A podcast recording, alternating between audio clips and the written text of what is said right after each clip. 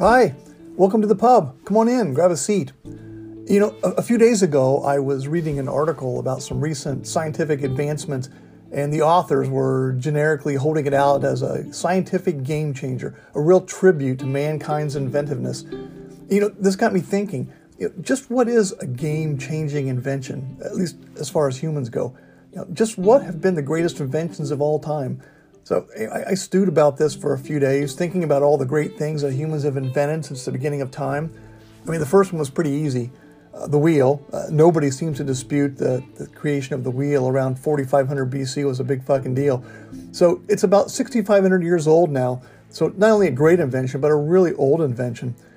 But has there been anything as important more recently? Well, funny you should ask. It was just a mere 1,000 years later that the nail was invented a pretty important little thing, apparently. Uh, so rare and valuable in the day that, that they were sometimes used as currency. I guess in the late 1700s in America, nails were so valuable that people would burn down their house upon moving just to save the nails from the ashes. You know, it, it took another 3,000 years before the next game changing invention came along, uh, this time in China, and it was the compass. I mean, the earliest Chinese magnetic compasses were most likely used to order and harmonize buildings and land uh, using their principles of feng shui. I probably should have used a Chinese feng shui compass to decide where to put my tomato plants. Yeah, maybe next year. After this, the list gets pretty much uh, uh, more modern with things like uh, the printing press, the light bulb, the steam engine, etc., etc. But I have a candidate for one of mankind's greatest inventions that has not made anyone's list. Now, it's something that we all use or touch nearly every day. Its multi purposeful use and adaptability are unquestioned. It's not expensive and it's nearly totally recyclable. It's in widespread use in the richest and the poorest countries.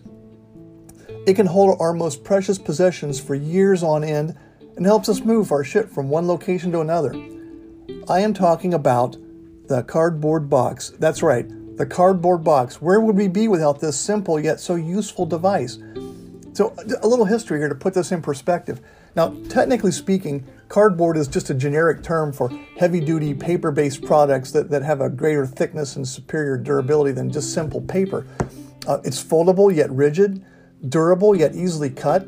Uh, it can be a thin sheet called paperboard or a, a thick multi layered thing that we use to make boxes. Now, the first paperboard was, was made back in England, way in back in 1817. Um, cardboard boxes themselves were developed in France around 1840. Uh, they used these things for transporting uh, these moths and, and eggs by silk manufacturers. Of course, you know, many of us more recently appreciate the boxes that were used by the Kellogg Company to package cornflakes. The cereal box may be one of the most important inventions ever, huh? I mean, who wants to pour cornflakes from a reinforced wooden crate? The, the, first corrugated cardboard box was made in the US back in 1895, and by the early 1900s, wooden crates and boxes were being replaced by these corrugated paper shipping cartons, uh, what we call the modern cardboard box. You know, it's widely known by anyone that has been around children that the cardboard box is the perfect toy for a kid. The imagination of a child with a cardboard box is really something special to behold. If you're bored and depressed by the current state of affairs in this world, go out and find a big cardboard box, give it to a kid aged four to seven, and then stand back and watch the magic happen. I mean, so prevalent is the cardboard box's reputation as a plaything for kids that in 2005, a cardboard box was added to the National Toy Hall of Fame. It's one of the very few non brand specific toys to be honored with such an inclusion. The other non brand kids' toys in the hall? The ball and the stick. I mean, how many hundreds or thousands of dollars have I spent in the last 40 years on toys for my kids and grandkids when the Hall of Fame toys, the ball, the stick, and the box, are the clear winners? Now, in addition to the stimulating the imagination of millions of kids around the world, uh, you know, trust and rely on our beloved boxes to store and move all of our possessions throughout our lifetimes. It has served as a shelter for countless homeless Americans and in the future, it may be the final resting place for our mortal remains or ashes. So, when you think about the great things that humans have invented through the ages, give the wheel and compass its due, but think fondly on the container that has changed the world, in my humble opinion, the cardboard box. Now, there's another container that I'm interested in right now, a glass bottle with a cork at the bar holding a special single malt whiskey. Sit tight, I'll be right back.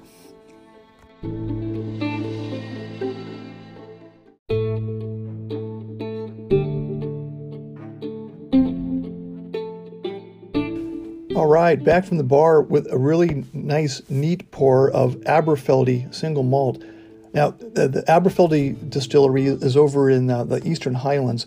Um, uh, the little village of Aberfeldy is about 50 miles or so northwest of uh, Dundee, which is on this kind of the west, east, southeast coast of Scotland, north of Edinburgh. Um, it's north of the River Tay, uh, which then flows down th- through Dundee and out into the ocean.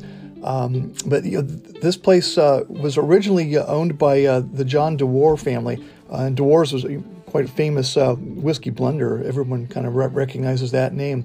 Um, they've been blending whiskey since uh, you know the 18 late in the 1800s. Um, the uh, uh, you know, there's a lot of of, uh, of um, uh, hard water in that area of Scotland, and the water they use there um, runs through the, these pine and spruce birch forests.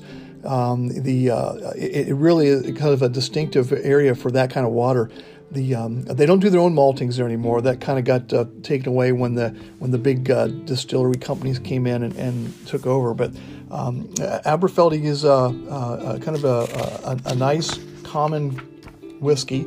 Uh, the 12 year old is the most common. Um, the one I've got now is is uh, the color is kind of a warm goldish bronze color. Um, the the the nose, the, the, the aroma um, is real lively, kind of an orangey, smoky um, scent to it. The um, it's light on the tongue. It's got you know, kind of a tangerine um, uh, fruitiness uh, in, in, its flavor, and it has a has has a, a, a quick, uh, spicy, gentle finish. So the uh, uh, the Aberfeldy has uh, got several different bottlings, but the the 12 year old is the easiest one to find. and if you're if you like if you like Aberfeldy, uh, you probably would really like the Dewar's uh, blended whiskey because Aberfeldy makes up the, the majority, I think, of, of what they blend uh, in a Dewar's. Um, you know, one of the, the, the great blends. So um, um, here's to Aberfeldy and Dewar's uh, for uh, keeping the Scotch going. Um, hey, uh, stick around. I, have got a uppity woman story that um, sounds kind of fun. Be right back.